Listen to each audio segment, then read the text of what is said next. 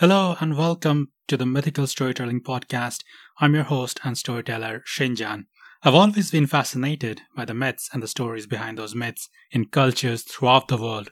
So if you, like me, are interested in exploring these stories behind the myths, then this is the right podcast for you. So without further ado, let's start with today's story.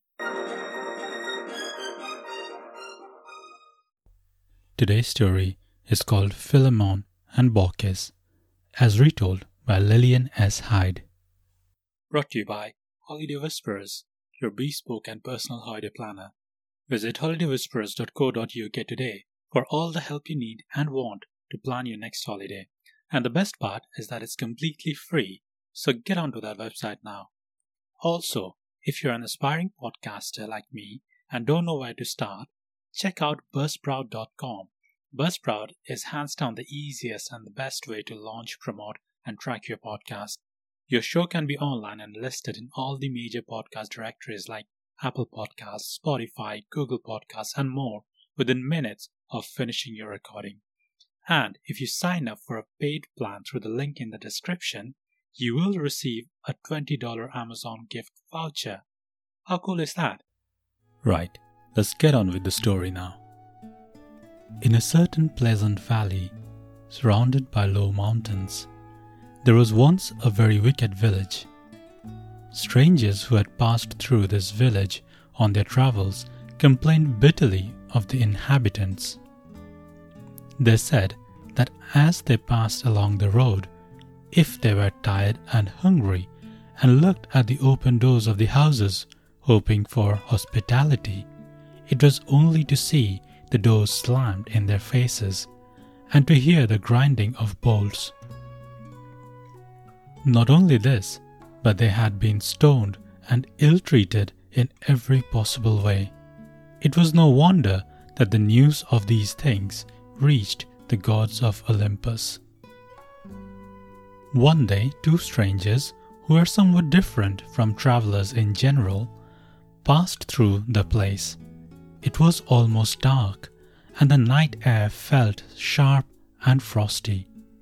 The strangers knocked at door after door without finding anyone who was willing to admit them, till they had tried every house but one in the village. The last house of all stood out a little beyond the others, on the edge of a great swamp. It was a small cottage with only two rooms and the roof was thatched with straw and with reeds from the swamp.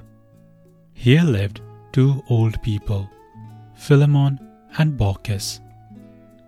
This old couple, were not at all like the rest of the people in the village, would never have thought of throwing stones at strangers, of setting dogs on them, or of bolting their doors when they saw them coming. Instead of doing any of these things, they opened their doors and invited the two strangers to come in. The door of this modest little cottage was so low that the taller of the two strangers had to bend his head as he entered. Inside, the two rooms were almost bare of furniture, but Philemon and Baucis, poor as they were, made the strangers welcome to the best of all they had.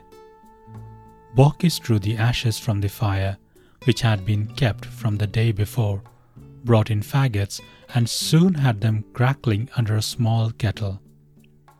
While the water was heating, she brought vegetables from a little garden and sat down to strip off the leaves. Meanwhile, Philemon lifted down a side of bacon which hung on a beam overhead and cut off a piece for Baucis to cook.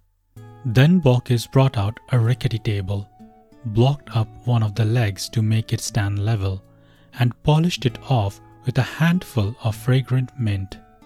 Next, she placed upon the table a few figs that had grown in her own garden, a brown loaf, and a bottle of homemade wine, still sweet. When the bacon and the vegetables were done, she roasted some fresh eggs in the embers. The dinner was now ready, and the strangers were invited to seat themselves at the table. If Philemon and Baucis had been alone, their dinner would have consisted of nothing more than the brown bread and the homemade wine, with perhaps a small scrap of bacon. But Baucis thought that the strangers must be tired and hungry, and besides, it seemed to her that it was her duty to show these chance guests such hospitality as her small means would allow. Almost at the beginning of the meal, a very strange thing happened. The cup of sweet wine, as it was passed round the table from one to another, was always full to the brim, no matter how much had just been drunk. When Philemon and Baucis saw this, they were frightened. They had heard of such things happening when people had been entertaining the gods unawares. Looking at their guests more closely, they saw that the taller one certainly had a majestic air. The other one had a face whose expression was constantly changing, and there was a look of mischief in his bright eyes. The first thought of both of the old people now was that they had not done enough for such guests. Baucis jumped up from a chair and ran out to catch the goose, the only thing that she and Philemon had left, intending to cook that too. Philemon tried to help her, but neither of the old people could see very well, and they could not catch the goose. It raised its great white wings and ran hither and thither.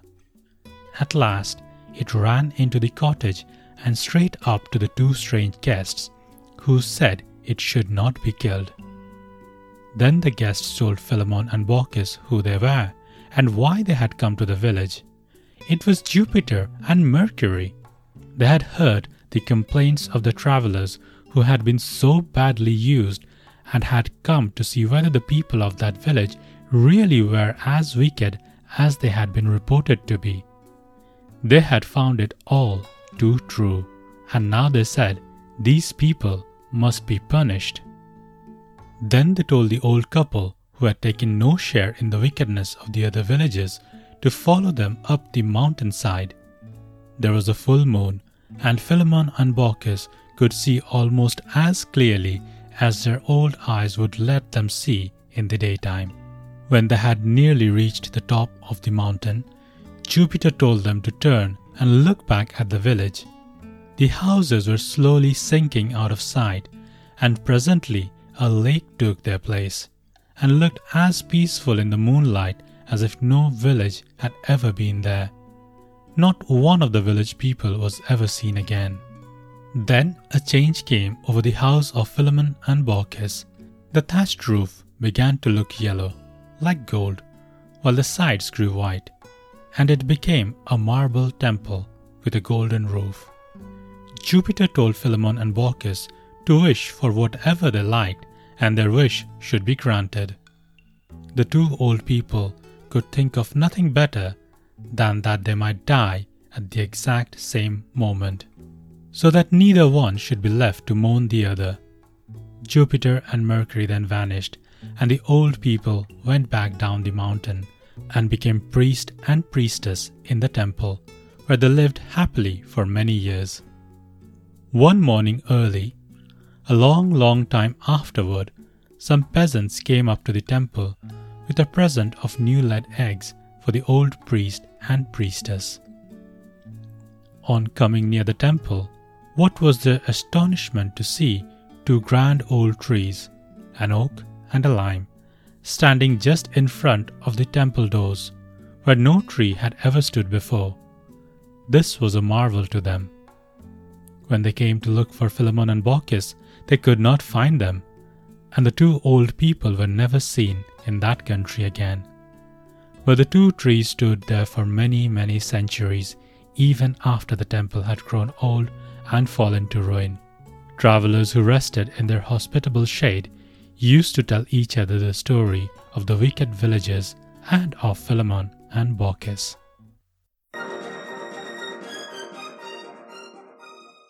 Thank you for listening to today's story. I hope you have enjoyed it. If you have any thoughts or comments, you can reach out to me on my Twitter.